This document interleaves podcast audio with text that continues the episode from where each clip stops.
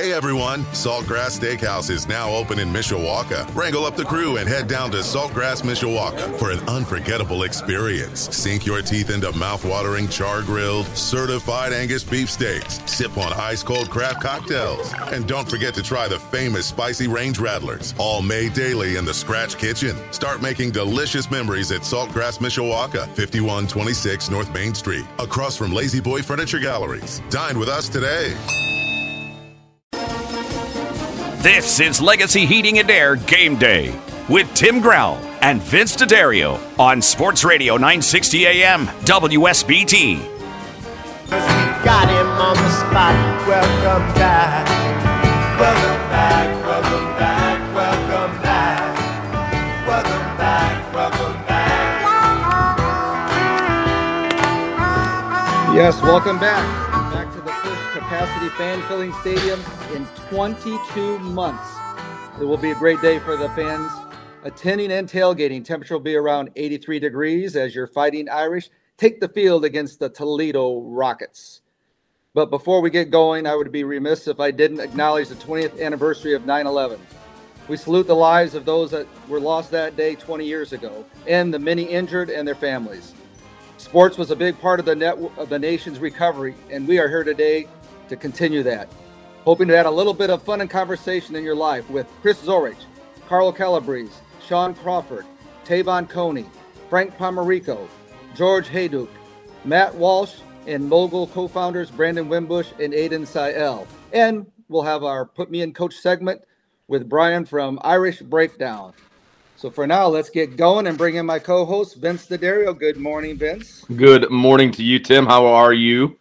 I'm doing good. I think better than you. You had a long night again of calling high school basketball football. I'm too, getting too far in the season already. Yeah, Had well, yeah. game, did you? We're not quite to the round ball yet, but yeah, we had a good game last night, and uh, then I had to go pick up my son at another football game, and then got home, and you know, just being a dad, being a guy on radio, so it's a lot of fun. But uh, yeah, Friday nights in the fall around here are amazing, and then you then you push it into Saturday when we get to do this show, obviously first thing, and then the game and first home game in almost two years. I mean, this is this is awesome. I cannot wait to go experience the just the everything that has to do with a home game at, on Notre Dame's campus.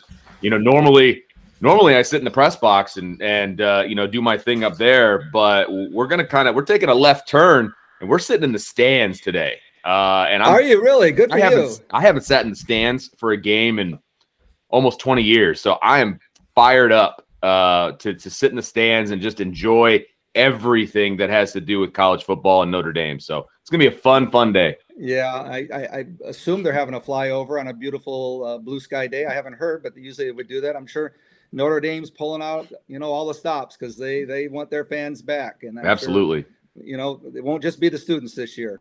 that's so, right. So, what do you think? Uh, real quick synopsis of last week. Give me 30 seconds of what you thought last week. And in the vein of, they always say the biggest improvement for a team is from the first to the second game. Well, obviously they, they have an opportunity to get right in this game. Uh, there there was a lot of good in last week's game, a lot of good, especially from a guy named Jack Coan. I, I thought that he he ran the show very very well. Um, I, I, you couldn't have asked for much more from him. I mean, he had career highs in yards, uh, completions, touchdowns. I mean, set a record for openers uh, at Notre Dame. I mean, he had a, a tremendous game, and if he doesn't get two drops, he's over 400 yards and over 80% completion percentage. So Yeah, it was unbelievable. yeah, very, very impressive on that. Um, the defense played really, really well for two and a half quarters, and then they kind of took their foot off the gas and allowed Florida State to get back into it. I just want to see them go full game, full game with what they did in the first half. They're going to be fantastic. So, very excited to watch this game. A lot of things we're going to be keeping our eye on, obviously, to see them get better. But at the same time, uh, I thought they played pretty well overall in the first game, uh, but they have a chance to really correct some things in game two. Well, we're going to get some uh, perspective from a former Notre Dame defensive lineman. Let me get you his award bios. It might take me a while here. 1989 UPI Lineman of the Year, consensus uh, All American in 1989 and 90, Lombard, uh, Lombardi Award 1990. Went on to a stellar career with the Chicago Bears, our, our favorite local team. Sorry, Indianapolis Colts, but I like you too. anyway, so that would be Chris Zorich. Chris, good morning. Tim, thank you very much. I appreciate it. I'm excited to be here. We're we're glad we're glad to have you. So let's start on that vein, and we'll go backwards then and stuff. But so, what did you see on the uh, 2021 Irish defense last week that you liked, and what you didn't like? Oh, uh, I love the fact that, that the, the D line had five sacks. Uh, I think Foskey had two himself. That was very encouraging. Um, what I didn't like is that is, is I think it was Vince who said it earlier. Um, or maybe it was you. I'm not sure, but um, the, unfortunately we did not um, stay on top of them, and, and that's really the challenge, right? Because you're supposed to beat teams that are unranked, and you're supposed to come out regardless if it's the first game of the year or the last game of the year. And I'm very fortunate. I'm going to do a shameless plug right now. Um, I'm part of the uh, Super 16 poll which is a collaboration between the Football Writers Association of America and the National Football Foundation, or I'm sorry, the uh, the National Football Foundation. They also uh, do the College Football Hall of Fame as well. So, as a former member, I was uh, asked to participate this year, and so literally, I rank the top 16 teams every week. And interestingly enough, I put together like a little YouTube show Great. it's a live show. So we actually do it uh, Monday nights, 7.30 Central, 8.30 Eastern, and that's on my YouTube channel at YouTube. Uh, you, just put in Resort and you'll find it.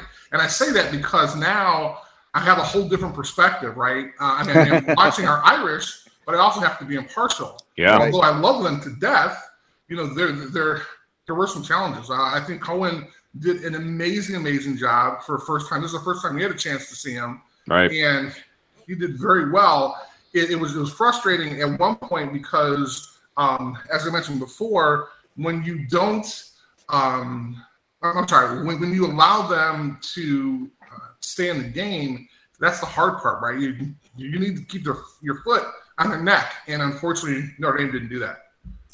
So even I'm not a you know uh, played and coached or like you did and be analysts and Vince the same way and stuff. But the average person could just see it when they went to the three down linemen, they were just killing us. So it's like, what is he seeing that I'm not seeing that you wouldn't put more on the line or something? Besides well, just taking the foot off the foot off the pedal, I thought they just went into a the wrong scheme too. And I think that's a perfect example, right? I mean, Vince, you know, you you you talk about being a coach and the, the understanding of what a game plan is, right? So we have no idea. There may have been a tendency that no one knew about. And Marcus Freeman, our new defensive coordinator, felt as though he could capitalize on that had he had three down linemen rushing, right? So, so we have no, unless we go into the game plan as a fan watching the game, right? I mean, you don't really understand what's going on. Um, as a, as a spectator watching on TV, you're like, hey, what's going on? This, this shouldn't happen. This shouldn't happen. Uh, right. Perfect example is when we were playing in the, in the uh, against University of Miami um, in 1988, there were uh, several times that I actually dropped back in in coverage as right. a linebacker, right? And we could have had more defensive linemen uh, rushing, but they had a great um, tight end. I forgot who his name was, but he would kind of always sneak out after a couple seconds, right? So I was there to kind of prevent that. Now that prevented me from rushing, but no one really knew that. So I mean, I'm sure it was just one of those kind, one of those kind of concepts.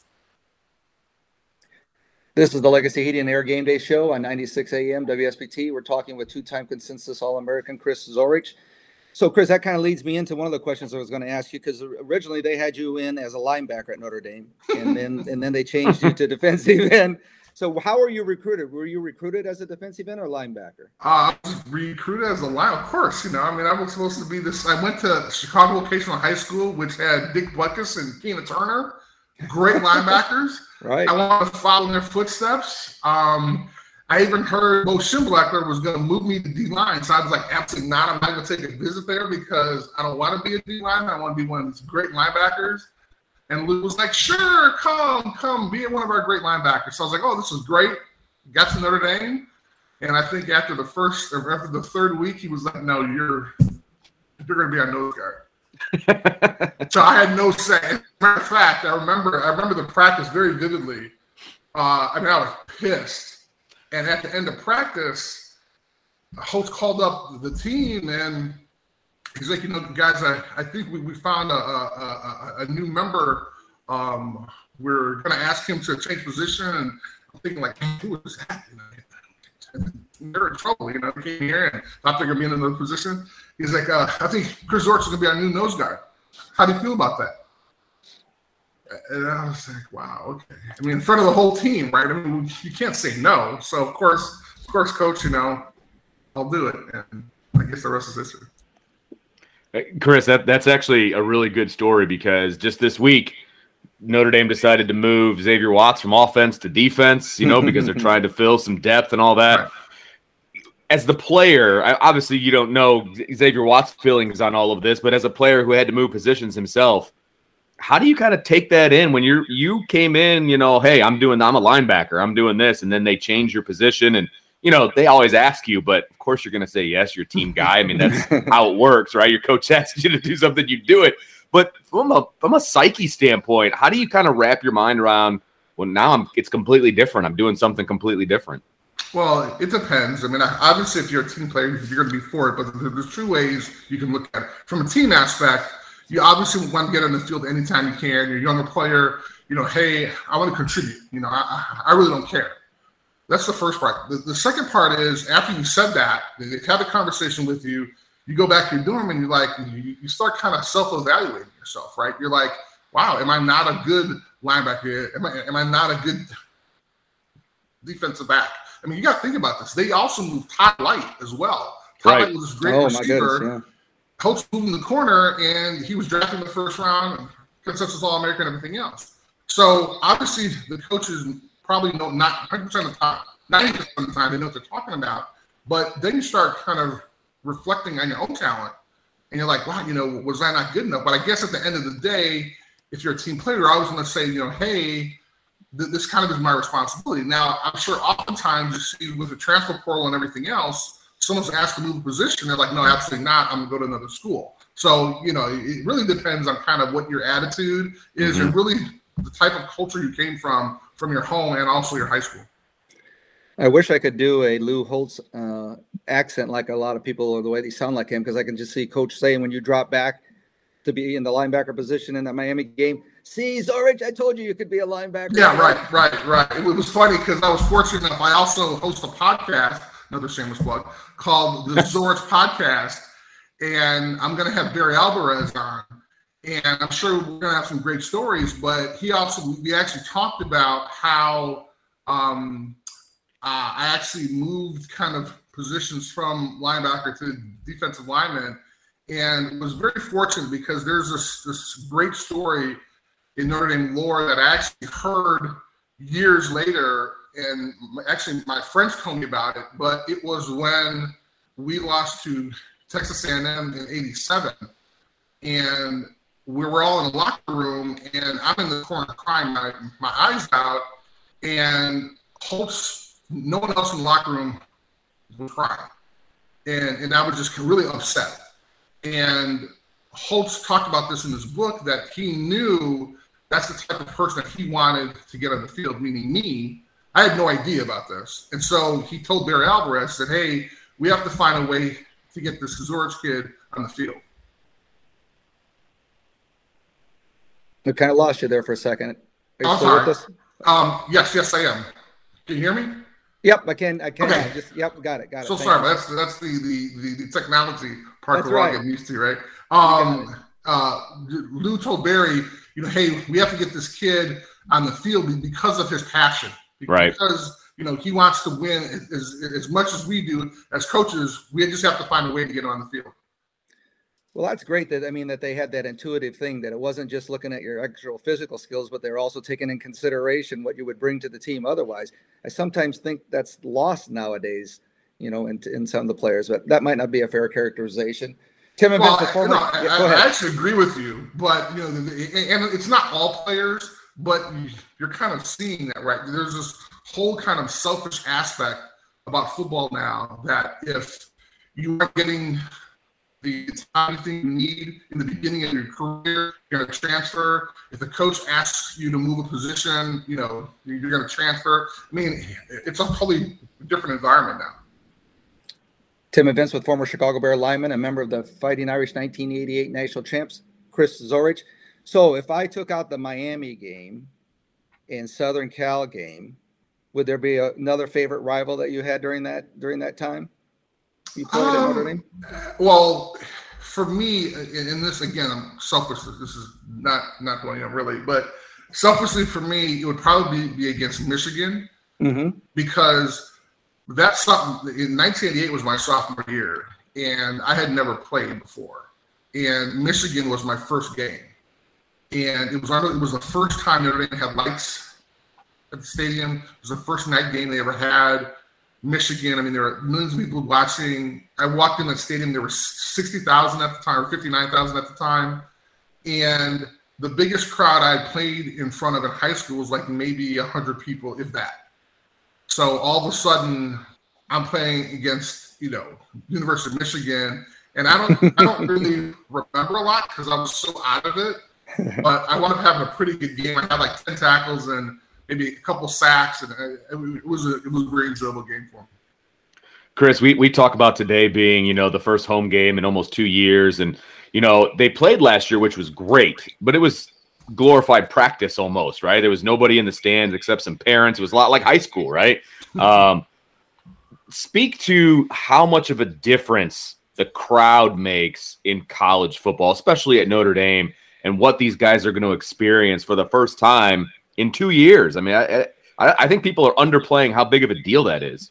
Sure, and I, I don't think unless you're talking to a current player, I don't think we as fans really understand what these young men had to go through. Right. Coaching staff had to go through. I mean, you're talking about totally different protocols. You're talking about everything under the sun had to be changed, had to be different. Um, I was uh, listening to some players. They were talking about how they hadn't spent any time with their their their actual teammates kind of away from the environment, right? Because they, everything is so kind of sterilized, right? So the idea that that that these kids are going to have a chance to really experience something new and foreign, I think they're all going to have a chance to kind of really experience something different because it, it, it was um, it had changed so dramatically in the last couple of years. That's I really think that's the biggest reason why these these kids are going to be seeing something different. And that's everybody, juniors, seniors, folks who who've been in front of crowds before, but now they have a chance to kind of to, to really do it all over again in an environment where they're they're going to be happy that they're playing at Notre Dame. Absolutely. Among Chris's many talents of uh, football and business, he is also going to be a co-host with Chris Ackles that was on last week's show for the Knute Rockne Award celebration on Friday, September 24th at the Chicago Sports Museum. Comment on that, Chris? Absolutely. We're, we're, we're very excited. We're going to have a chance to honor some some really great folks. Uh, I have my list right here. Um, it's really cool because you know you have a chance to really kind of experience the history and the lore that Rockne really is responsible for, right? he's he kind of put Notre Dame on the map.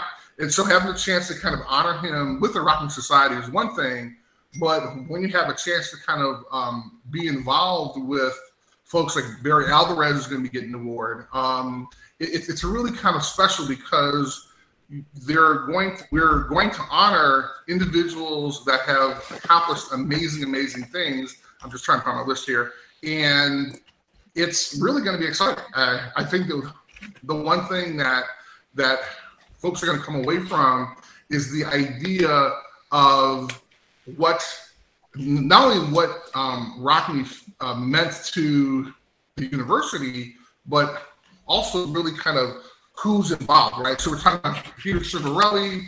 Uh, we're talking about Johnny Lattner. His family is going to be there to be honored. Um, got it.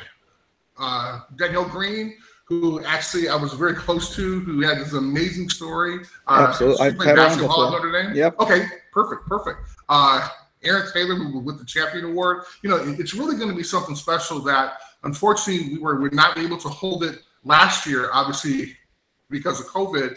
But it's going to be interesting because now we're actually giving kind of a new new twist to it, you'll have a chance to kind of see it uh, via live stream as well. Um, and, and you can go to uh, rocknesociety.org to find out where you can kind of sign up for that. But now everybody all, all over the country can have a chance to watch it.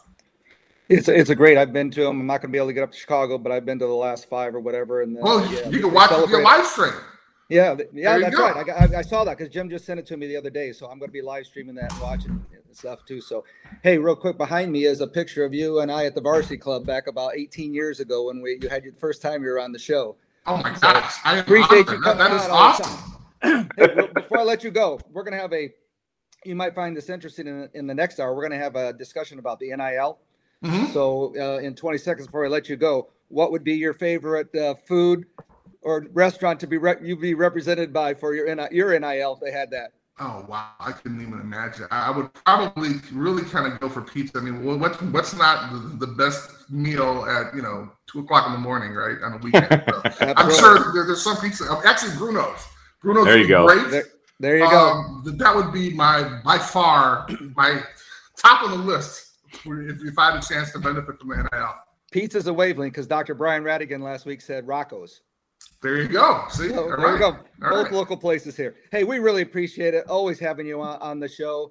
Uh, once we get back doing the live shows, if you're in town, maybe we can get you on a, a live show so we can uh, I'd be do, honored. it, do it forward. All right. You have a good time at that uh, uh, September 24th Knute Rockne Society Awards banquet. You got it, guys. Go Irish. Thanks, Thanks, Chris. Chris Zorich. We'll be back with members from the 1973 National Championship team on Sports Radio 960 WSBT and streaming at the WSBTradio.com. This is Legacy Heating and Air Game Day with Tim Grell and Vince D'Addario on Sports Radio 960 AM WSBT.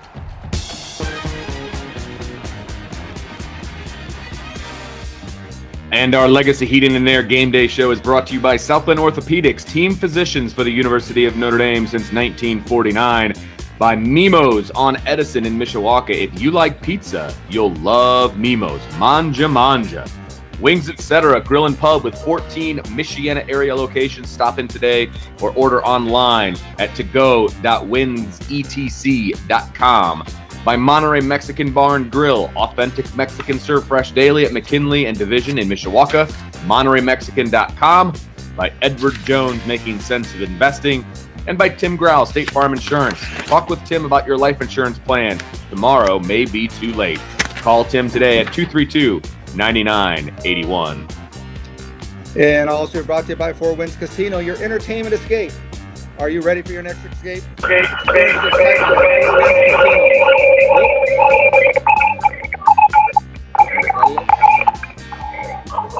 that's what live show happens, folks. Sorry for that. We got a little interference there. Are you ready for your next escape? Experience the excitement of Four Winds Casino with award-winning cuisine, the latest slots, a variety of table games, including live poker. Four Winds Casinos, your entertainment escape. Must be 20 years or older. Please play responsibly.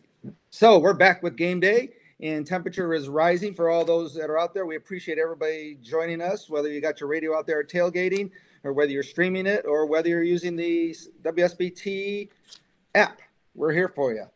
Tim Grau, Vince D'Addario, and we're next. We're going to be joined by members of the 1973 championship team. I think they're all from the class of 1974. We've got Frank Pomarico, we got George Hayduk, and we got Max Walsh. Good morning, gentlemen. Good morning. So here we go. Let's go. Let's start with uh, Frank. Um, give us a little synopsis of the three of you, your friendship together over these years, starting off with when you started playing together. We lost Frank. I think we lost Frank, so. Hey, George, are you there, Frank? Not yet. Okay, George, how about you? Take us through. Do you remember the first time you guys all got together? Was it a love hate relationship? Uh, well, that's an interesting question because uh, when you first get to uh, a place like Notre Dame, when when uh, we start out as freshmen, um, first of all, you didn't know anybody for, uh, for the most part, and you had uh, your roommates that they they stuck you with uh, initially, and I was stuck with, uh, if you want to call it stuck with, uh, Gary Diminick was a running back. Sure, remember him well. he was from Pennsylvania. Uh, Mark Brenneman was uh, the center, and he was also from Pennsylvania, like myself. And uh, my personal, we had a suite of four four guys, and my personal roommate was Paul Prusak, who uh, left after freshman year. So uh, those are the initial people that we ran into, uh, and then you go to practice uh, as freshmen, and, and back then we had a freshman team, and Right. that's when we, we start getting used to the rest of the crew, so to speak, and.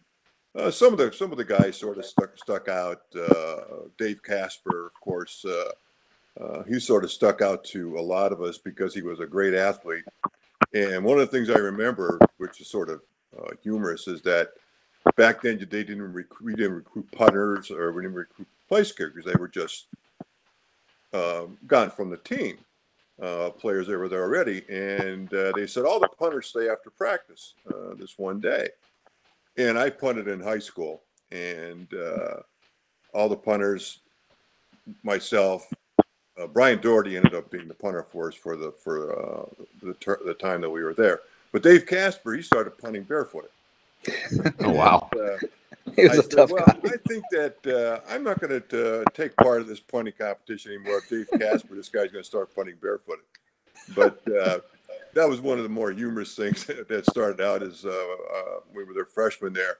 And as time went on, we got to uh, form our friendships and uh, uh, hang out together in groups, et cetera, and so on and forth. And uh, it all culminated, of course, uh, our senior year, uh, winning the national championship uh, with uh, the guys, and it was a great, great experience, a great feeling, and uh, it's one of those things that when you're young, uh, you don't really appreciate, really appreciate until like 50 years later when we're uh, the old goats that we are right now.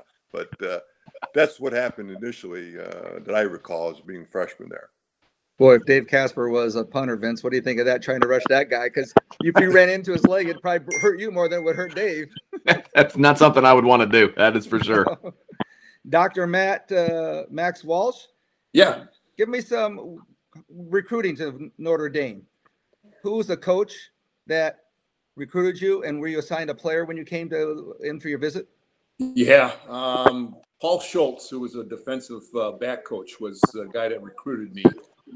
Um, and um, when I got to uh, the campus for the visit, uh, Jimmy Rolfe, who was uh, a year older than I was, um, was the guy that showed me around. And uh, it was a special weekend because I, I, you know, I remember it had the um, there was a uh, Mardi Gras weekend for um, uh, in February. Usually, I don't know if they still have it, but it was just a it was a magic weekend. And uh, Notre Dame played uh, basketball against Marquette that weekend, and it was just a great uh, time to be on campus uh, and, and experience all those things.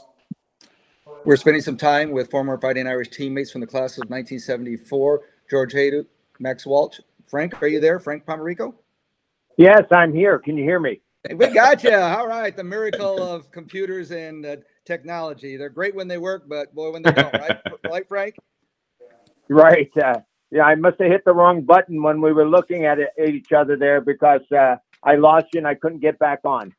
Hey, we're, we're happy to have you either way. Thanks for Yeah. joining us, Frank. You hit the you, you're you hit the button pleasure. years ago when you were recruited in Notre Dame. I know you were following one of your idols, uh, Jerry DiNardo. And uh, tell me tell me a little bit about that story. Jerry was on Notre Dame, and you kind of grew up idolizing him and the same position that you ended up at. Well, actually, it was Larry DiNardo. Jerry Excuse was a me, you're right. Yeah. and uh, Jerry and I grew up together from the fifth grade all the way through uh, Our Lady of Grace and then St. Francis Prep. I came to Notre Dame. I came to Notre Dame right after uh, high school, where Jerry was staggered a year and went to uh, uh, a prep school, then came to Notre Dame after that. But Larry was the guy that gave us all the incentive and the motivation to to reach as high as we could to to come to Notre Dame. And you had a, a stellar career, and all of you guys uh, had a stellar career. Hey, back in those days, did uh, Ara have ones versus two, or did he ever have ones versus ones? In Well, practice, Well, George. it was, most of the time it was one, one, one against two, as I recall.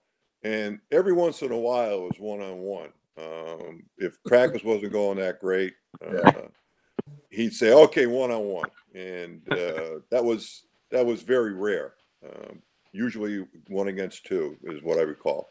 So George, did it was ever one of those ones against uh, Frank or Max?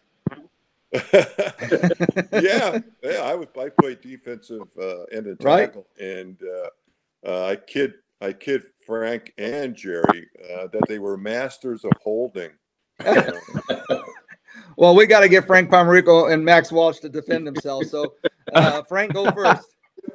Well, I, I would say this that George was such a great athlete that the only way able to block and was to grab onto his shirt and hold. Hopefully, he wouldn't get through. Max, what a, you dip- probably what a agree with that, don't you? what a diplomatic. I answer. agree. Yeah, but but uh, you know what? In those days, technically, we weren't allowed to hold. So if we were doing it, we were just doing what they were doing today. Yeah, good point. That's a very good point. I, I, I want George brought up a really good point uh, about the freshman teams that you guys had back when you guys were there, and obviously they've done away with that. And you hear fans all the time talking about how they're not getting enough freshmen on the field and, and all these different things. What was that like for you guys? Do you did you like the fact that there was a freshman team? Kind of gave you guys a year to acclimate to college life and and football and and all that, or do you like the way they do it now? well, Well, go ahead, George. You want to go? Well, personally, it uh, it was kind of tough being uh, the freshman team because we were always going against the varsity. Of course, the tackling dummies. That's Yeah. right. Yeah, I, I can recall we used to we used to run the uh, pass rush drill against Walt Patulski and Mike Oh, Hayden jeez. and a bunch of those guys, and it was it wasn't easy, And- but uh, you did what you had to do, uh, and. Uh, as far as integrating a freshman, it happened, I believe, our uh, junior year or sophomore year. Junior year. And, uh, they, they they did well. Uh, of course, Ross Browner did great uh, coming as a freshman. Who's a Bradley? Sure did. Yeah. So worked Luther out great for those guys. Yeah. Frank, comment on uh, about the uh, freshman uh, team those days, but not now. Well, I tell you, for me, I thought it was great that we had that year to acclimate to academically, to acclimate to college, also socially, that could acclimate to college, and and of course athletically. George is right though. I mean, we were playing against the number one defense and maybe the best players in the country at that time with Mike Kadish, Walt Patulski, Zikas, uh, Greg Marx. I mean, they had some great players. The linebackers were great. So you were really kind of cannon fodder for the uh, varsity, and uh, they could tee off on you. Of course, you had to play hard in order to survive. So, uh, but you didn't have that pressure going back home, and they'd say, "Are you starting?" And as a freshman, that's an awful big, uh, tall order to start as a freshman. So I was kind of appreciative that that wasn't the case, and I had a chance to blend into the program for sure. And I'm sorry, Doctor Max Walsh. You you earned that title, and I should be saying that. That's so, Doc, Doc, what do you have to say to join in yeah, the it, conversation? it's it- you know I get uh, um, you're supposed to acclimate yourself both uh, academically and and physically, and uh, but you know it was tough to practice because not only did you have to go against the varsity, but then you used to have a practice afterward. Oh wow. oh, They would keep us on the field and have a little time up for the freshman team because we had three games scheduled, so we had to kind of work our own uh, magic, so to speak. So it was it was the only thing we didn't have to do is go to meetings afterward. I mean, we were yeah, we go to the training table and go home and quote study, but um, it, it was uh, you know I understand back then the way it was the um, it was a good good thing to try to do, but it wasn't that easy, you know. And Yeah, it doesn't sound like it. Um, this is the Legacy Heating and Air Game Day Show with members of the 1973 National Championship team, George Hayduk, Max Walsh, and Frank Pomarico. Let me ask you, every one of you, um, we've heard stories that Ara would call out players sometimes from his perch high above, often referred to as it was the God calling from above down there. Anyone want to admit, admit that they had a call from above on something they did wrong? You might have thought you did right, but he thought you did wrong. Anybody? Well, Well, I- nobody did. There was Come always- No, they all try to talk at the same time. Frank, or well, Max, this go is ahead. Frank. This is Frank. It was always kind of the eye in the sky, and uh, he could, he could see everything uh, fr- from guys. Uh, stretched out too far or maybe in the wrong position. He would see everything. And of course, he knew every position and what everybody was supposed to do.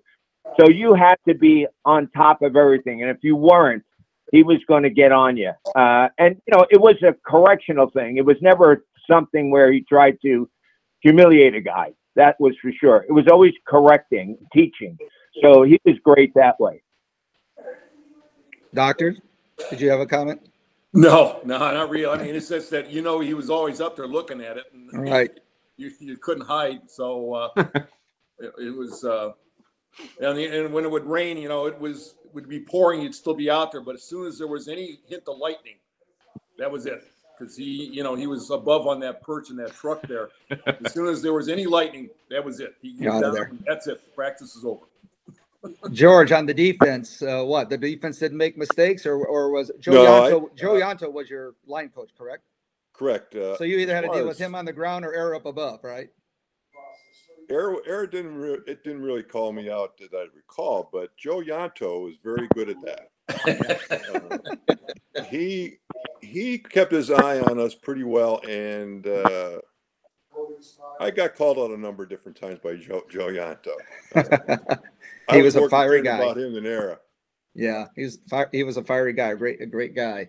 So each got about 15 seconds or so. Um, let's go around the horn. Frank, um, what's going to be the biggest change from week one to week two with the offensive line?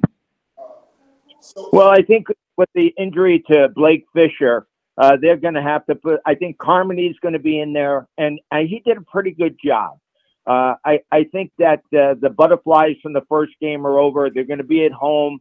Uh, I think they're going to be uh, a, little better at running the ball this week. Uh, the opponent is a little bit different too, but they're experienced, so it's going to be a tough game. George Hayduk, defense.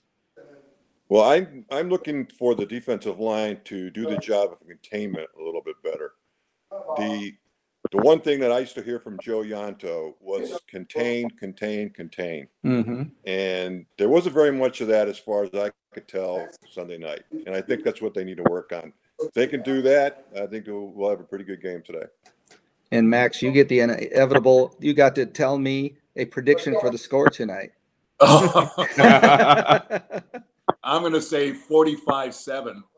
45 7. Just in general, what do you want to see from the team today? I, I think more consistency. I think again, Frank hit on a. We need a running game, you know, and uh, that that makes the passing game go too. Although we did pretty darn good in the passing game, but I just don't like to see the the offense revolve around just passing. And um, and we've got some great backs, so we just need to be hammer, hammering the ball a little bit. Spoken like an offensive lineman. Love it. Love it.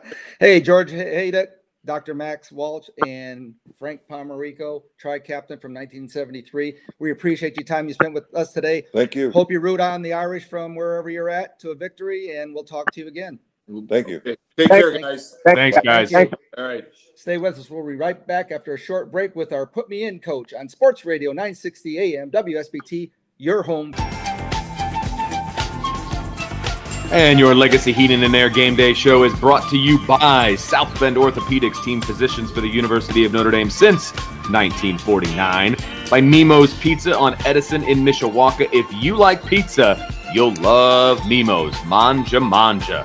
By Wings Etc. Grill and Pub with 14 Michiana area locations. Stop in today or order online at togo.wingsetc.com by Monterey Mexican Bar and Grill. Authentic Mexican served fresh daily at McKinley and Division in Mishawaka. MontereyMexican.com.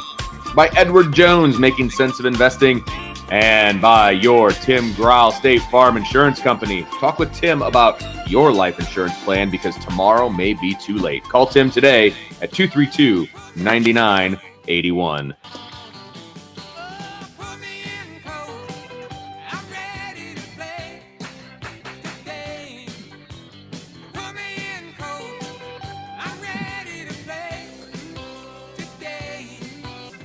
And that's our intro for our Put Me In Coach segment. Each week we'll have a guest who will be put in today's game at a certain position. Tell us all they know about that position, what they expect to see, what the strategy will be used against today's opponent, and what they want to avoid or are more worried, most worried about. So here we go. Our guest this week is from Irish Breakdown, the editor, Brian Driscoll. Good morning, Brian. Hey, good morning, guys. Thanks for having me on. You got it. And we're going to get right to it. So you played quarterback and receiver. We covered Mhm. receiver last week. So you now are the Notre Dame quarterback. You're standing at the line. First of all, are you going to be in a under center or are you going to be drop back? Well, I'm hoping I'm in the shotgun. There I've you go. always been a big fan of the shotgun. then let's let's go from there. Brian, just start real simple. You're pulling back there. What are you going to be looking for in Toledo's defense to give you a chance to make a positive play?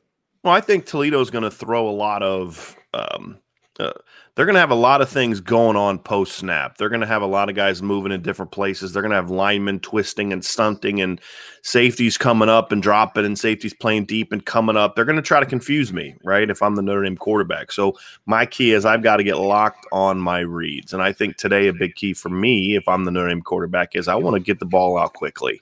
And so I need to make sure that there aren't any linemen dropping into my throwing lanes and there aren't any safeties flying down into my throwing lanes. Uh, so I can get my reads out and get the ball out quickly, especially to the perimeter. And I think that's a big thing for me today as the Notre Dame quarterback is uh, I think the one area where Jack Coan could have improved, oh, well, you know, if, if I'm Jack Coan, I could have improved last week is there's a few RPO opportunities early in the game to kind of pull that ball and quickly get it outside. I would like to see myself do some of that this week, which I think is going to take some pressure off the run game. Because if I'm quickly getting the ball outside to Braden Lenzy and to Avery Davis and to Kevin Austin, then that's going to force that defense to have to widen out, which is then going to create a little bit more running lanes for the for the running backs. Vince, question? You Have a question? Yeah, so so uh so you're the quarterback, Brian. Are you going to be a Jack Coan type quarterback, or are you a Tyler Buchner type quarterback? I, I need to know what the Brian Driscoll quarterback mentality is if you're going to be the quarterback at Notre Dame. Well, now I'm the Jack Coan type that ain't running. 20 years ago, when I was still, uh, uh, you know, college age, I was more of a running guy. That's why I played receiver my freshman year. Uh, but uh, you know, to me, I think that, that both quarter, both ways can win, and, and that's the thing is, you know, it's funny kind of listening to some fans complain about how Jack Coan didn't run enough, and then last Oh year as William booked up throw enough. It's like, look, you know, Mac Jones didn't run either, right? The the key Mhm. is, and it doesn't matter what type of quarterback you have, and, and I know we're kind of having some fun with that question, but it doesn't matter what kind of quarterback you have. You need a strong game plan that plays to his skill set, and then that quarterback has to execute that game plan. Last week, Jack Coan executed that game plan extremely well. If he does that again this week, Notre Dame's will score a lot of points. Because I mean, think about it. They had full, they scored 41 points last week with their offensive line playing pretty terrible. Yeah. Uh, imagine what they would do if the offensive line just plays okay. Imagine what they're going to do if the offensive line plays well. Uh, so if you know, as the put me in coach thing, that's the last thing I'm hoping to see is that my line gives me some time. If I get some time, then I'm going to have a really fun day today. I said something to Vince last week that, and I think I probably overstated it. The fact that you think Jack Coan could have a year like Burrows had a one time in, or Mac Jones, not like Vince said, not necessarily Heisman Trophy type, but a pretty, pretty special season.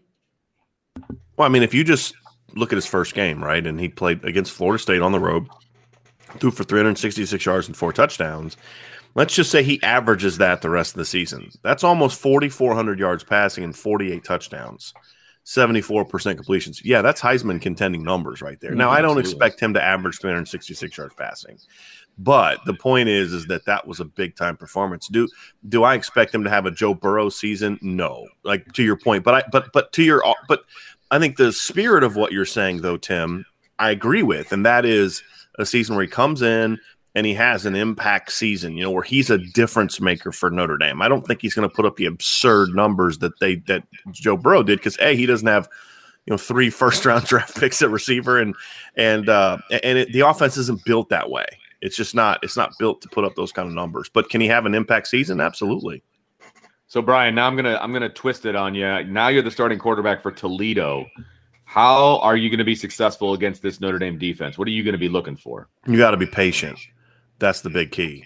You've got to wait for that mistake, right? And that's what we saw from Notre Dame. And I don't even, eh, not even a mistake, but wait for that oppor- opportunity where, hey, look, they're bringing zero, cover zero, or which is all man, you know, or wait for that opportunity where the the safety comes down a little bit too hard and he's peeking into the backfield, and I can throw that RPO behind him. That's the big key for me today. Is you've got to be patient, and I think for Toledo too, it's about getting the ball outside. You know, get the ball the perimeter, get your guys in space, and force Notre Dame to tackle. because last week Notre Dame didn't do that very well. Right.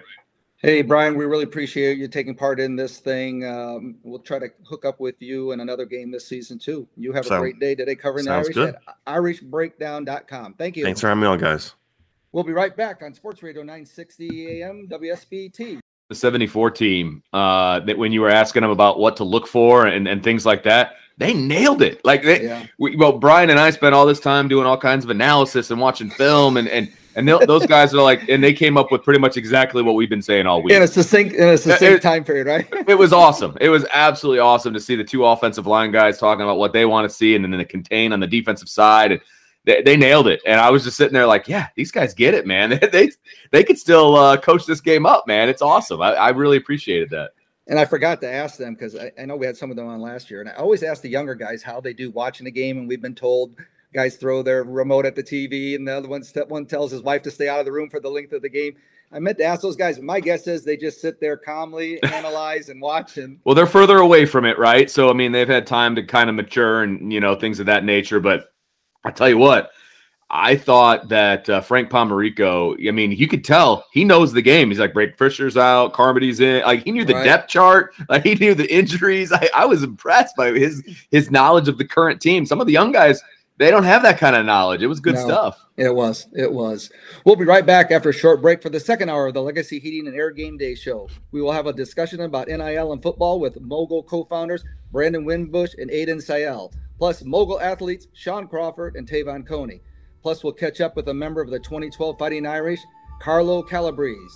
And we'll have our weekly feature, the Key Bank Keys to the Game. We hope you'll stay right there on your home for Fighting Irish football. Sports Radio 960 AM, WSBT, or via the WSBT radio app or streamed at WSBTradio.com. Go Irish. We'll see you in a few minutes. This is Legacy Heating and Air Game Day with Tim Grell and Vince D'Addario on Sports Radio 960 AM WSBT. Got him on the spot. Welcome back. Welcome back. Welcome back. Welcome back. And then we have an older host that always goes back and plays 60s, 70s songs for, for bumpers and everything. But they all still work even to this day. I see a smile on Aiden's face, so he must recognize that. Welcome back to the second hour of Game Day. Glad you are with us. Matt Embry is producing back in the WSBT studios. We're less than four hours from the kickoff right here on WSBT. Once again, it's going to be about 82 to 84 degrees. So we hope all your fans that are out there tailgating enjoy the day. Put on some sunscreen and watch the amount that you drink out there. How about it? just be safe but have fun? Immediately following game day at 11 a.m., we'll have game day sports beat with Darren Pritchett and Sean Stires leading into the network pregame show. Then kickoff at just after 2:30 p.m. And your coverage is not over when the game ends. After the game, please join Sean Stires and Evan Sharpley for a review of the game, plus all the stats and interviews on the official Notre Dame post-game show. All here on Sports Radio 960 AM WSBT. We are going to have a great conversation with uh, four individuals. We're going to talk football, we're going to talk business, and it's stuff that's on the top of mind of everybody. You, you read about it, and that's the NIL that's been going on, um, where athletes can now uh, have their name, image, and likeness used. So let's start off first with the co founders of Mogul. That would be Aiden Sayel and Brandon Wimbush. Welcome back, guys. Hey Tim. Hey Vince. Hey, and we're going to be joined by a couple of the mogul uh, athletes, Te'von Coney and Sean Crawford. But first, let's start with uh, Aiden. Aiden, how did this all come about? Because as we were talking just before we went on the air, you guys were on the cusp of this before it was even released by the NCAA. Yeah, Tim, absolutely. Um, so Mogul's been around for about two years. It's definitely allowed us to be very well prepared for this new name, image, and likeness era.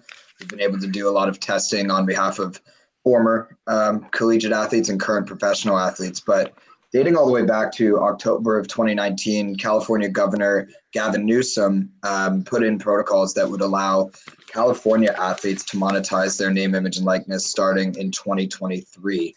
Um, and that's when we, we got started in earnest on Mogul. Um, shortly thereafter, in January of 2020, the NCAA initially voiced support for name, image, and likeness rule changes, which is a far cry from their previous rhetoric um, historically.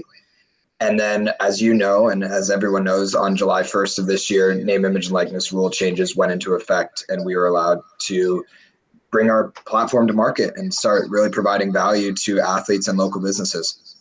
Aiden, did this did this whole with the NCAA approving it and, and all of that? Did this kind of come to fruition a little earlier than you had anticipated when you guys kind of kicked this thing off? Because you mentioned that 2023 date, and obviously we're still a ways away from that. But now it's it's full go, full steam. Um, is it earlier than you anticipated? Well, so we had initially expected this to be rolled out at a state by state basis. So on prior to J- June 30th of this year, there were seven states that were that were set to go into effect on July 1st, notably Texas, Georgia, Florida, and some others. Uh, but then, right at the 11th hour, President Mark Emmert of the NCAA said, "Hey, you guys can all monetize your name, image, and likeness," um, which is obviously really, really great for the athletes, but brings up a little bit of concerns just with regards to the lack of regulation and education in the space, which is what we're hoping to improve here at Mogul. Hey, Brandon Wimbush, um, how did you and Aiden get together? So Aiden and I know each other from high school, um, growing up in similar similar areas of New Jersey, and then rival high schools, and uh, not much of a rival, but um, Aiden likes to consider it. And then obviously spent a couple years at Notre Dame together, and became a little bit more uh, acquainted with one another, and then on a professional level, reconnected in early parts of 2020 with just some ideas that were flowing between the two of us and could be compatible to put our minds together. Um, and you know, we've obviously been taking off ever since then. How uh, how do you find the players or athletes uh, that you want to discuss with this opportunity? How do I find them? I mean, it's, Yeah. it's really it's really easy, guys. Like it, you know, athletes want to, college athletes specifically, really want to take advantage of the opportunity that's in NIL, being that it's such a, a novel space. Um, and then when you have a trusted platform like ours, it's almost like uh um, we attract the athletes, right? Which is something that we we uh, we're fortunate to, to be able to say. Um, so you know, athletes have definitely taken initiative when it comes to NIL, and it's been easy for me to do the outreach um, and kind of convince them that they need a platform like this because they do. Uh, there's so many features and components of NIL that need to be automated, um, and a platform like ours definitely helps them with this process. We're talking football and NIL with co-founders of Mogul, Brandon Wimbush, Aiden Sayel, along with we will be talking right here next, Sean Crawford and Te'von Coney, former Notre Dame players, recent graduates. Uh, Te'von, let's start start with you. Um, you approach them, they approach you. Can you uh, elaborate on that about Mogul? So, um, so I met Brandon a while back. I remember probably in what 2014 uh, at the, um, on Under Armour All American game, and we kind of grew from there as far as building a relationship. And obviously, we ended up going to Notre Dame together and spent a lot of time there. And we always talked about you know various things as far as um, you know football, personal life, and just being friends and buddies. Kind of growing into the situation in our same class. So um, you know, as we both grew over time, and he you know started their business, it was something that I already was kind of invested in as far as growing my platform, my personal brand. So it was a no brainer for me to you know trust in what um, Brandon and Aiden had going on. So um, for me, it was an easy transition as far as working with them and and um, being a part of the plan and the vision that I see that they have and, and trusting me. You met you met Sean at you met Sean at the All American game too. We were on the same well, team. yeah, that's how I and, met and, Sean, but- and Yoon and Yoon. and you too. So I met I met it. So that's kind of how me and Sean even now have a close relationship as well. So it's even trusting that other athletes are on the platform as well. So being able to know other guys and and just being able to be in that space and learn from each other, I think is just very valuable overall. Let's bring Sean Crawford into the conversation. Sean, same thing with you. Um, you approach them, they approach you. Um, it's I would I would say they so I've been very close with Brandon just over the years, and I've just always backed whatever he had in mind, just because he's a he's a smart guy, he's a go getter, and so recently, um, just like as I was approaching the NFL, um, Brandon and I were just discussing some things that he was he was getting involved in with the college players, and I figured that um, I could use I could use his resources as well um, on my end and um, try to benefit from my name, image, and likeness. Although I'm not in college, I could still use the same brand, still use the same resources and things of that nature. So um, I would say it was kind of just we kind of met in the middle, and so um, while this thing was like kicking off, I was still at Notre Dame last year, and Brandon and Aiden would come back to Notre Dame and speak in the community and go to the Notre Dame game. So I would I would be in town, obviously playing for Notre Dame, and so I would meet with those guys and just like talk to them about whatever they had to go had going on, and um, it was just an exciting um, platform and um, experience that um, that the NCAA needed, and so I was I was happy to know them and happy to um, not be a part of it, I guess, but to to know what was to come and to, to see um, what they had in store for them. And so I'm excited for what they what they're doing for the college kids, just because I mentioned earlier in the little um, video that post that I did for them was that I wish I had this opportunity. I was in college. Um, just Brandon being a, a Division One quarterback and knowing the ins and out and how how uh, how valuable his name is and what he does on the field on Saturdays are is is important. So I think he could help um, other college kids understand that, and then just Aiden um, being around football and being at a at a university like Notre Dame where football is such a big deal and um, how much the the campus look up to the football players. I think I think they go hand in hand, but um, just yeah, just being good friends with Brandon, and then later on meeting Aiden just throughout my college career. I think it was just we kind of met in the middle, and we we realized that we both have um, the same goals, and that's just to to help each other out, I guess, at the end of the day, and help help others out. And so, I think that's how we met. Real quick, Vince, I just want to say, man, you were at Notre Dame so long. Brandon was probably saying, "Boy, when is that guy going to graduate? He keeps playing and playing and playing, and playing at, a high level, a high level." yeah, I mean, it was it was it was good. I mean, yeah, I couldn't I couldn't give it up. It was a great opportunity. Absolutely, Vince. Hey Aiden, I wanted to ask you. So obviously, with with everything that's come down, and I'm sure there's companies like yours cropping up all over the place, but you guys are kind of in on the ground floor. So if if athletes are looking for somebody to represent them, why Mogul? What what's what's your pitch to those guys to bring them on board? Yeah, Vincent, I think it's a, a, really important distinction here, right? So at Mogul, we're not representing the athletes. We're not an agent representing them in a traditional agency model. What Mogul does is it gives them the platform to effectively act as their own agent and seek out opportunities to monetize their name, image, and likeness in the local community and at the large national brand level, whether it be through social media campaigns or in person appearances. But the thing that really differentiates Mogul in this space, obviously, we were founded for athletes by athletes. Brandon's been in their shoes. This platform's built solely for the empowerment of athletes and with the athlete in mind. But taking it one step further, the platform's extremely seamless and easy to use, and it allows athletes to automatically disclose their activity directly to their university compliance office. It automatically generates the contracts for the businesses and the athletes and it also allows athletes to get paid all in the platform. So it's a really secure, seamless process, um, and it's fully functional, and it's the only one in the market today. We're speaking with co-founders of Mogul, Brandon Wimbush and Aiden Sayel, along with Mogul athletes, former players Sean Crawford and Te'von Coney on the Legacy Heating and Air Game Day show. Hey, Brandon, you've got uh, a number of events uh, coming up here in the next week. You guys really got a lot of things going on. Am I uh, out of line trying to ask your memory about where the events are going to be and what dates? Um, no, but Aiden facilitated again. That's what a uh, partner so, is for. I know Tuesday night Tag we're team. at Ironhead, um, and we're doing a business uh, engagement uh, event. Aiden, uh, I don't know if this is with the Chamber of Commerce uh, members yeah. of the Chamber of Commerce from six to nine at Ironhead.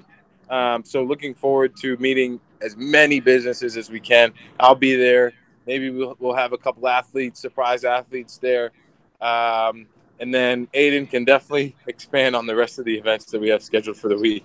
I'm following Aiden's lead on There you go. I put you in a guys? kind of tough spot. That was like throwing a blitz at you. I have a Yeah, running back to pick it up. Go ahead. Yeah, Tim, um, we're really, really excited to engage with as many South Bend business owners and residents throughout the week this week, walk them through the Mogul platform, discuss the opportunity that name, image, and likeness presents, and answer any questions or concerns that they might have.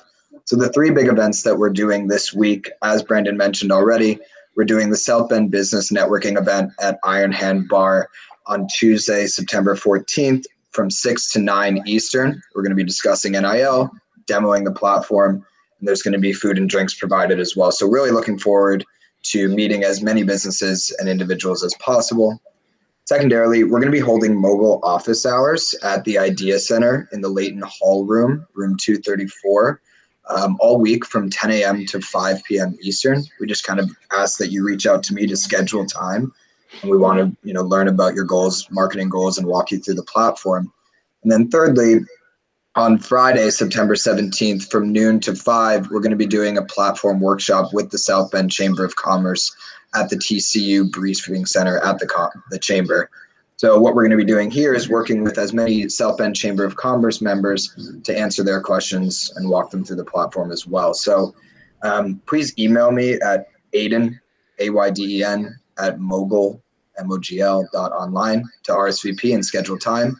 And otherwise, we just really look forward to seeing as many people at that South Bend Business Networking event Tuesday, September 14th, 6 to 9 p.m. Eastern at Iron Hand Bar. Greatly said. You got you got a good partner there, Brandon. Definitely let's- blessed. Definitely got it. blessed. Let's uh, spend the, the last four minutes talking a little uh, football and stuff. And uh, let's start with uh, Sean Crawford. Uh, Sean, uh, what have you seen out of uh, this year's team? And you played with a lot of these players uh, before, but what do you see on the uh, 2021 Irish in the defensive backfield? Oh, I see. I see. I see some leaders. I see Kyle Hamilton um, taking a taking us taking his role as a leader in, in the backfield or in the defensive back um, end, and I see Clarence continuing to progress and emerge as um, just a great corner. Um, and I also see some some some learning pains just from uh, just from as as we rotated. There's some guys who are just now getting their first starts, who are really getting their first um, real game action, and um, I think I think the defense has um, tremendous um, opportunity this year, especially with the new DC. I know I've talked to a lot of them, and I know they love the scheme and, and they love um, the plans that he has for them, just individually, just by setting them up and putting them in great position to make plays. Um, I think just as as the season goes on and they begin to just become more comfortable and, and um, learn the defense more and, get used to the game speed, I think we'll start to see a lot more um, production from everyone else the, on the back end and even on the defense. Um, going into the uh, Florida State on the road, I thought they played. I thought they played great, um, especially in the end. They they battled through some adversity, um, and they they hung tight when they needed to, forced forced the field goal. Luckily, the guy missed it in overtime and um, gave our offense a chance to go win the game. And so I guess that's all you can do as a defense is just put your um, offense in a position to go win the game. And so I thought they did. Um, they battled through adversity. They made some plays, and at the end of the day, they got the W. Sean, we, we, we like to ask former players, uh, and especially, you know, you're a guy who's watched your first game basically not being a member of the team uh, last week. What kind of watcher of the game are you? Are you are you still watching it like you're watching film? Are you are you you know we've had guys say that they're throwing their remotes at the TV when things are going bad. What what, what kind of watcher of the game are you? Uh, It's it's tough. I was uh I was actually it was it was hard for me to watch just because it was the first time in a long time that I wasn't able Right. like I wasn't involved or I wasn't able to go out there and change the game myself or have an imp- or like have an impact in the game. So it was it was weird. I was I was and it's a new defense, so I really couldn't um I didn't really didn't know the calls that they were in. I wish I knew the calls that they were in and um, what, and what was supposed to happen, but um it, it was it was it was it was hard to watch just because I wanted I want to say something to the guys. I want to put guys in different spots. I want to like I just I just I don't know. I just want to go out there and lead them. So, but watching the game, it kind of gave me um it it kind of gave me a sense that I like one day would want to be a coach just because I was I was into the game. I was I was pointing things out that, that I felt that that was right. Um, some mishaps that might have happened, but I was I was definitely into the game. I didn't throw the remote or anything just because I, I trusted our guys would get it done at the end. But it was it was it, it was an up and down uh, emotional game for me for sure. He's Sean Crawford. I'm going to ask Te'von Coney about what do you think on the linebackers? Man, we've been hit with a bunch of early injuries already, which is causing some uh, movement on the field for uh, different players at different spots. But uh, what do you think about that, Te'von? What did you see last week? Man, I mean, I mean, they first game out, you know, so it's always going to be tough. Obviously, with the tackling, I've seen a lot of people commenting about, you know, about the rough tackling. But as a as a, as a former athlete, I kind of understand the idea of that first game and haven't really tackled much, um, you know, live. So that that first game is going to be always tough sometimes to get your feet underneath you. So I mean, it, it did what it had to do. I know at the end of the day, they let the um the goal is to win, you know. So they came out with a W, but obviously, it's always going to be things that they're gonna have to clean up. They have to learn. I know they had a few injuries with a couple guys, so they haven't got that's switching over from um, receiver, which is like a big news that he's you know going over the rover. But I think it's even for him, it's a big opportunity for him to grow, and all the guys in the in the room to kind of get together and make a decision to play well. So I mean, I, I'm, I'm excited for the guys. I love to see those, you know, guys. I played with a few of them, so I love to see them go out there and you know keep fighting for their dreams and you know go out there and win national championships. So for me, it's just rooting them on and understanding as an athlete, you know what they go through, and um, you know just gotta gotta fight through it and win. That's Te'von Coney. Brandon, um, how would you feel if you threw a pass down the field and a safety came all the way from the other side of the field and picked off your your pass? And you know that was an unbelievable play by Kyle Hamilton. Yeah, no, that was that was a spectacular play by Kyle. Um, just shows the range, right, of someone that mm-hmm. uh, six four, six three, uh, and can run like that. He's a special player. He sure is. He sure he is. put it on display last last weekend. I'd like to get your um, uh, short, your short impression on uh, Jack Coan in about 15 seconds, so we can still finish with some mogul information. Yeah, no, Jack looked great. Really excited for him. Tommy, he went out and broke Tom one of Tommy's records on his opening day. Mhm. Um, just he looks special. He looks comfortable back there, and he looks like a leader and a guy that's been in the position to uh, playing on this type of uh, level. So uh, excited to see him, you know, continue to lead the team this year. Let's wrap up a mogul um, conversation. NIL. Ayden, tell everybody where they can get more information, please. Yeah, uh, for any South Bend businesses, residents, athletes, anyone interested in learning more about Mogul and the opportunity that NIL presents, go to our website. It's mogl.online. It's mogul.online. Um, you can sign up um, either as an athlete or as a partner. You can also contact us via the website and our email there as well. Um, but really looking forward to seeing South Bend businesses and residents at our events this week. We're glad to help support your guys. It's a really uh, good thing that you guys developed for all the athletes and stuff. And uh, we appreciate you taking the time on here and, and good luck with the events this week, too. Thanks so much, guys. You got it. So that was Brandon Wimbush, Ayden Syal, co-founders of Mogul, and former linebacker Te'von Coney and former uh, defensive backfields Sean Crawford. We'll be back with former like Notre Dame linebacker Carlo Calabrese on Sports Radio 960 WSBT. This is Legacy Heating and Air Game Day with Tim Grell and Vince D'Addario on Sports Radio 960 AM WSBT. We're back.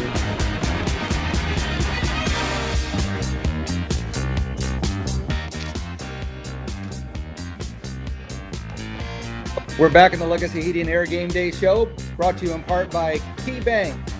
We worked hard to make checking matter. No maintenance fees, no minimum balances, 40,000 ATMs. Pretty smart. Open a Key Smart checking account today. Key Bank opens doors. For more information, visit keybank or sorry, key.com. Key Bank is a member of FDIC. And brought to you by Four Winds Casino, your entertainment escape. Well, that was a great conversation we had, Vince. There, very good, you know, football tie-in. And our next guest came in early, and I always like that, so they get to kind of hear what, who's coming on, who's who's their opening act before they get to take the stage. So, no pressure on the, our next uh, to take it to a higher, another higher level. But that would be former Notre Dame linebacker, linebacker Carlo Calabrese. Thank you for joining us and good morning. Thanks for having me. Hey, just real quick. So, uh, how you been this last crazy year? Healthy and everything? Yeah, super healthy. Hawaii didn't get hit pretty hard with COVID, so we were having fun surfing. What a place to be quarantined, Hawaii, Yeah, right? right, right. Could be a lot your- worse. Yeah, how's your housing development going here in, in South Bend? It's going great. I just stopped over there yesterday. Um, we have one um, house fully framed, and the roof went on um, this last week, um, and we have another lot that has the foundation poured. Um, so that's curing right now and waiting to get framed up.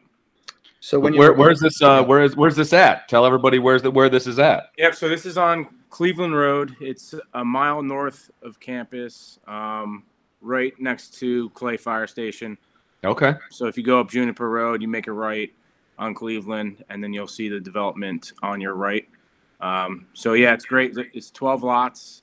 Um, so 12 houses are going up there, um, and they're for sale now. So if anyone's out there wants to buy one, just reach out to me or or or um, our realtor, um, Irish Realty, and uh, grab a lot.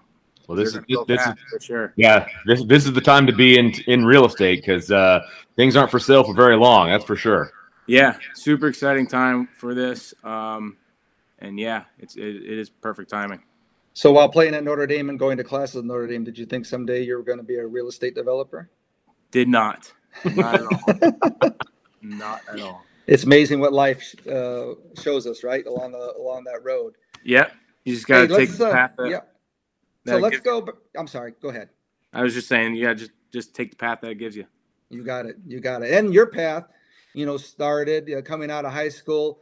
Um, remind our listeners uh, how you were recruited, um, what coach maybe came out to see you, and when you came to campus, if you remember what uh, student was assigned to you. Uh, so I was recruited by Coach Weis, um, and I came here his last year. Um, pretty much recruited by Charlie, Coach Coach Weis. Um, he came over, came over, um, had dinner with my family, and and it was it was a good time. And um, when I came here, um, my player, I think it was Duval Kamara. Mhm. He was another Jersey guy. So he, they paired me up with him. So, how quick a decision uh, after you made a your visit here did you make that decision? I always knew I wanted to come here, but I wanted to. I needed to see every every school and and their coaches too. But uh, once I came here, there's there's no doubt in my mind that I, I wanted to stay here. It was game over, huh? Yeah, yeah, for sure. What was what, what was your short list? I mean, I, obviously you you explored some other schools and and things of that nature. So what was your short list coming out of Jersey? It was um, here, Boston College, and uh, Florida Gators. Okay. Urban Meyer. Yeah, he, he was a cool guy. But it was no contest between the three. Correct. Yeah. You got it. Nothing Hey, like- Vin, Vince and I ask this question all the time about what position coach comes out there. I'm trying to remember of all of our questions. The answer was the head coach of the football team was the guy that came out there. Vince, what do you Yeah. Yep. Yeah. Yeah, not very often. It's usually an assistant or the the recruiting Yeah. coordinator or, or whatever. So uh, obviously they wanted to get Carlo in the mix. Uh, You Yeah. send the big dogs in. That's right. Yeah, Plus, he got me to go to Hawaii. He told me his top three guys was me, Tyler Stockton, and Theo Riddick, and he got them all. Yeah. Wow. Yeah. One, two, three. Yep. Yeah. Uh, we're talking with uh, former Notre Dame Irish linebacker Carlo Calabrese on the Legacy Heating Air Game Day show, and let's go into your your some of your playing days. So, the toughest opponent when you were going to tackle somebody, what was the hardest hit you received back, or maybe somebody was blocking you in on a play? The hardest hit. The hardest hit I got was from Stephon Tuitt, actually. ah. He missed the running back and hit me. that was the biggest hit. That's great. Do you stay in contact with him? yeah, yeah. so does he? One of you bring that up to each other, or what? I haven't brought it up to him, but I'm sure he knows. That's great. I never would expect that answer. All right, let's talk about toughest opponent. A whole team of tough guys. Oh, um, I like Stanford. Stanford was good good crew. Um, and um, what's his name? The quarterback blanking out on his name. Oh, the guy that went to uh, Colts. Colts. Yep. No, Andrew Luck. There you go. Andrew Luck. Yeah, he was he was a freak. He just knew to call out every defense that we were running. So, and if you flinched a little bit, and he knew you were coming, so he checked the play somewhere else. So he was he was a pretty tough component to play against. Well, and and and back then, Stanford was one probably one of the most physical teams that you Yeah. guys played Yeah. all season. I would imagine. I mean, they're putting tackles in the backfield, lead blocking right into you, Yeah. right? I mean, that's that's tough to take play in and play out. I would imagine. Yeah, definitely. Well, he got right fun. through that with That was those my, blocks. That's my kind of game, though. So I Yeah, like absolutely. Yes, no question. Yeah, if you can take a hit by uh, Stephon, then you can just get through that line to get that Stanford Yeah. running back and stuff. Let's go into um, other than the big high profiles. Do you have another game? I know 2012 was like every every game was like a a, uh, Yeah. war. Everyone, Yeah. a lot of close ones and everything. down to the last second. Fa- yeah, fa- favorite game? Anything along that way that really sticks out in your mind? Stanford goal line stand. Oh Mhm. wow! Yeah. In the rain too, right? Wasn't it? Wasn't it raining that day? Yep, it was raining. They had they had close to eight plays on the goal line, and they just couldn't get get past us. So that was a Well- great ending and a, and a great game. What was that like in your defensive huddle? Every one of those plays. It was great. I mean, we knew which play we were gonna run with goal line because we just have a goal line package, and Mm-hmm. I was on. Um, I was at the end actually. I was in the the D gap, so that was my gap to t- control and and make a tackle. So that, that was it. So, what about all the hype going into that uh, playoff game? Granted, it didn't all turn out the way you, we all wanted it to be, but let's Yeah. go before the game even started and stuff. What was all that hype? You know, like the week before or two weeks before? It was it was great being number one in the nation. Um, and, you know, lighten lighten up that number one sign up on the top of the, the, the building on campus. So it was great. the The vibe was great on campus. Um, you know, students giving you high fives in class. So yeah, it was it was awesome.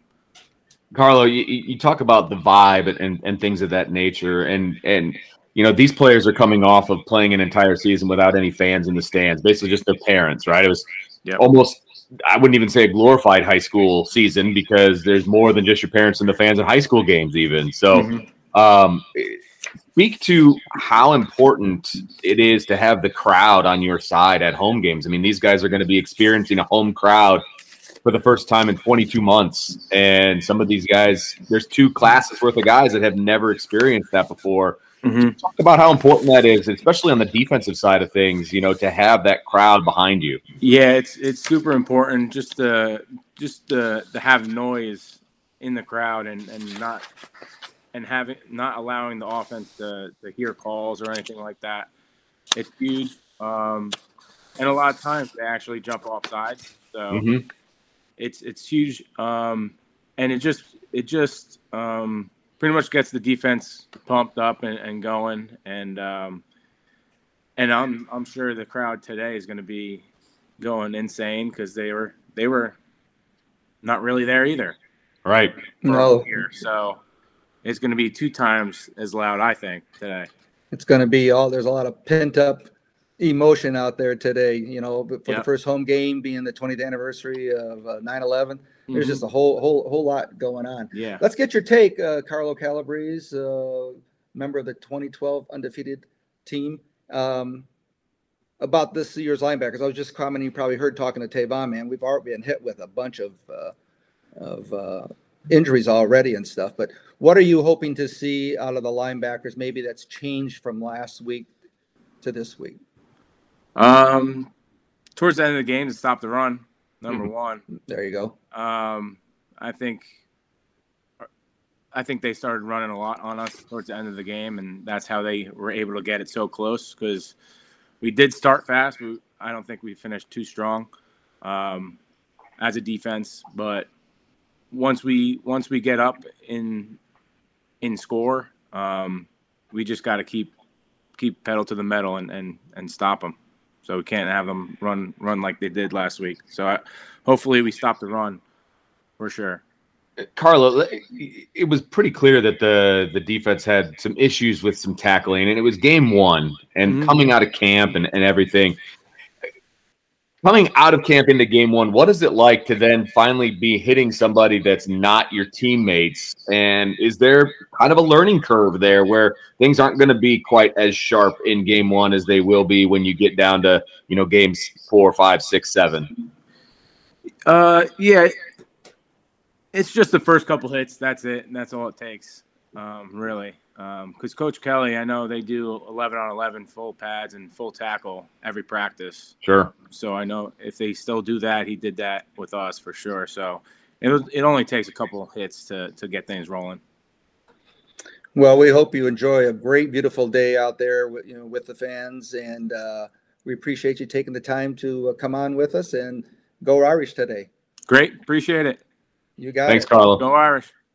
Stay with us after a short break. We're going to be back with the Key Bank Keys to the Game on Sports Radio 960 WSBT AM, your home for the Fighting Irish. This is Legacy Heating and Air Game Day with Tim Grell and Vince D'Addario on Sports Radio 960 AM WSBT. And your Legacy Heating and Air Game Day show is brought to you by, of course, Legacy Heating and Air, your cooling and clean air specialists. Find them online at legacyheatingandair.com. By Edward Jones, making sense of investing. Contact Matt Wilson in South Bend or Pablo Rodriguez in Granger. By Fisher's Barbecue and Catering. Fisher's Barbecue and Catering at 215 East McKinley Avenue in Mishawaka for drive-through, carry-out, or catering. Just look for the smoke. By Four Winds Casino, are you ready for your next escape?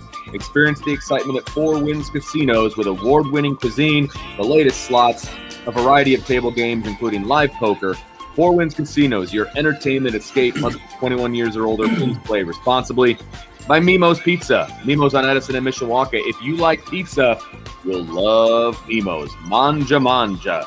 By Monterey Mexican Bar and Grill, authentic Mexican served fresh daily at McKinley and Division in Mishawaka. MontereyMexican.com. By South Bend Orthopedics. South Bend Orthopedics are the team physicians through the University of Notre Dame since 1949. And by Wings Etc. Grill and Pub with 14 Michiana area locations. Stop in today or order online at to-go.wingsetc.com. And of course, by Tim Gross State Farm Insurance. Make sure you call him today at 232 9981.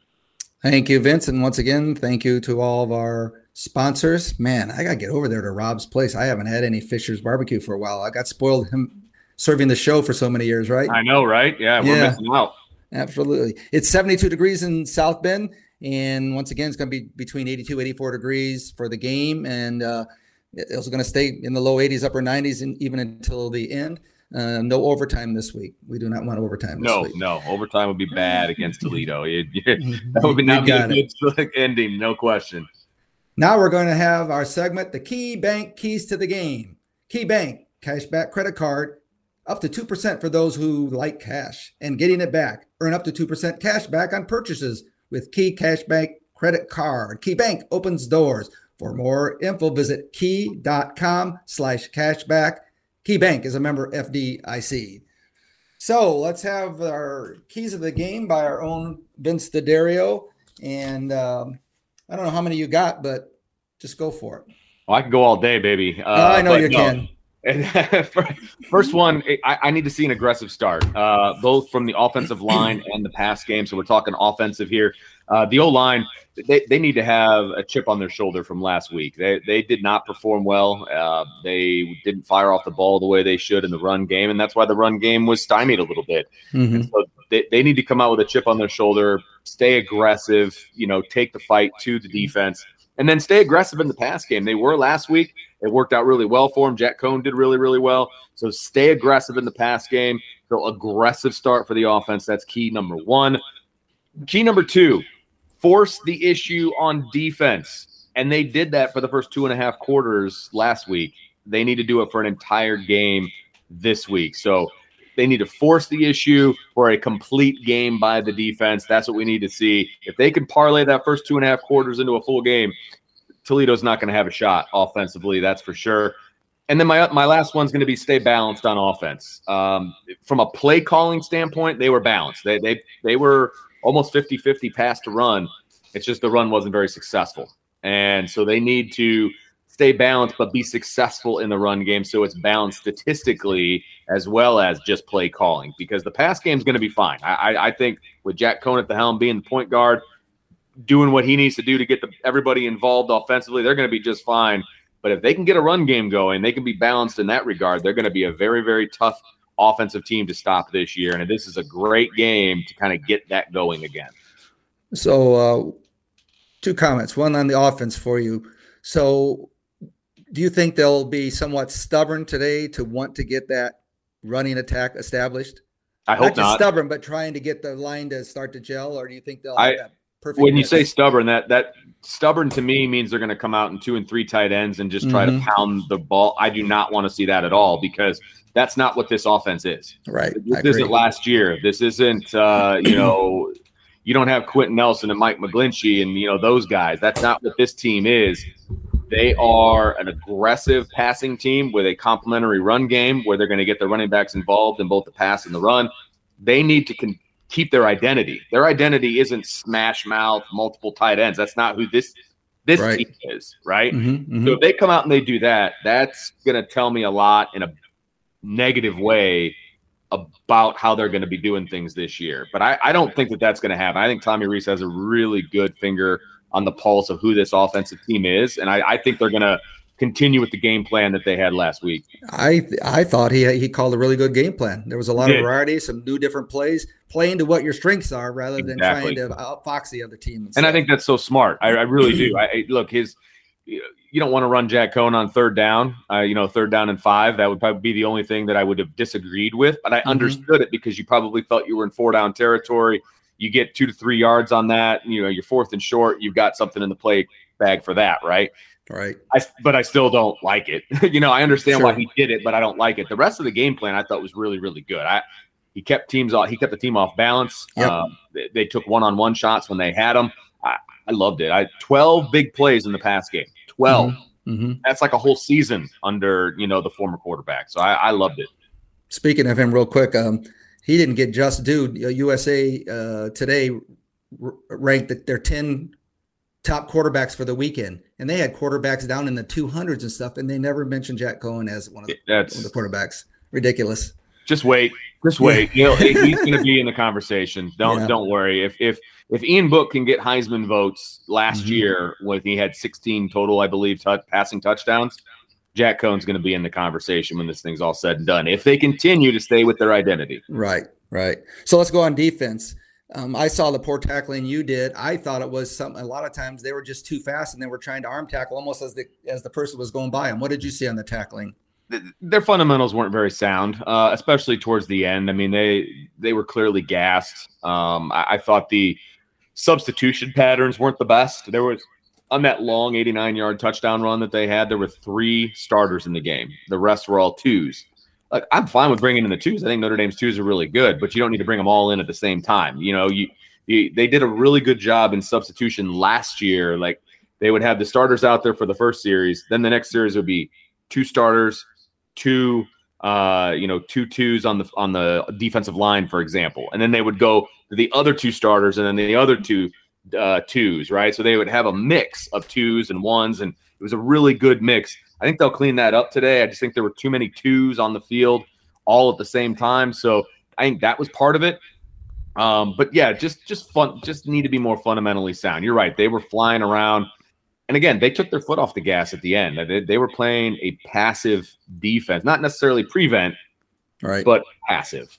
Yeah, it sure was. I think we were all like scratching our heads, going, "What is going on here?" Because obviously they just gave, gave them what they wanted to do. And I'll be honest with you, when, by the time we got to overtime, I didn't have a lot of confidence because they were peaking, and then you had the story with the quarterback that they just, you know, and I, I think that's great that he where he come from. He wasn't even supposed to walk, let alone play again. But they- Absolutely. they, they just kept this. They hammered it, man. That was the whole thing. There wasn't anything about it. And so I thought, you know, we're down, you know, psych wise, they're up psych wise and everything. I didn't have a whole lot of faith going in there. So I, you know what, I give uh, Jonathan Doerer a lot of credit. How many times though do you see when a, a a kicker is kicking a fairly long field goal and somebody calls timeout, whether it's their own coach or whatever, and they make it, but then they come back and then they miss it. They iced their own kicker. I mean, That's right. uh, wow, that, that was tough because he did. He made the long one, Right. And he moved it up, and he missed it. You know, and it's you can't mess with the psyche of a kicker, man. Just let the kicker No. go out and do his thing. Yeah, well, Jonathan Doerer, after the way he ended last year, looked like he had a very lively leg and an accurate one. So we hope that continues during the season. All right, we're going to uh, uh, take a short break and for the come back for the close of the show on Sports Radio 960 AM WSBT and streaming at WSBTradio.com. This is Legacy Heating and Air Game Day with Tim Grell and Vince D'Addario on Sports Radio 960 AM WSBT.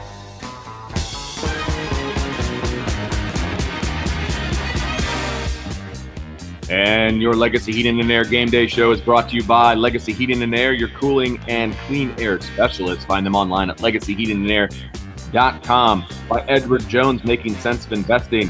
Call Leo E. Creamer in South Bend or Jim Hitchman in Mishawaka. By Fisher's Barbecue and Catering. Fisher's Barbecue and Catering at 213 East McKinley Avenue in Mishawaka for drive-through, carry-out, and catering. By Key Bank.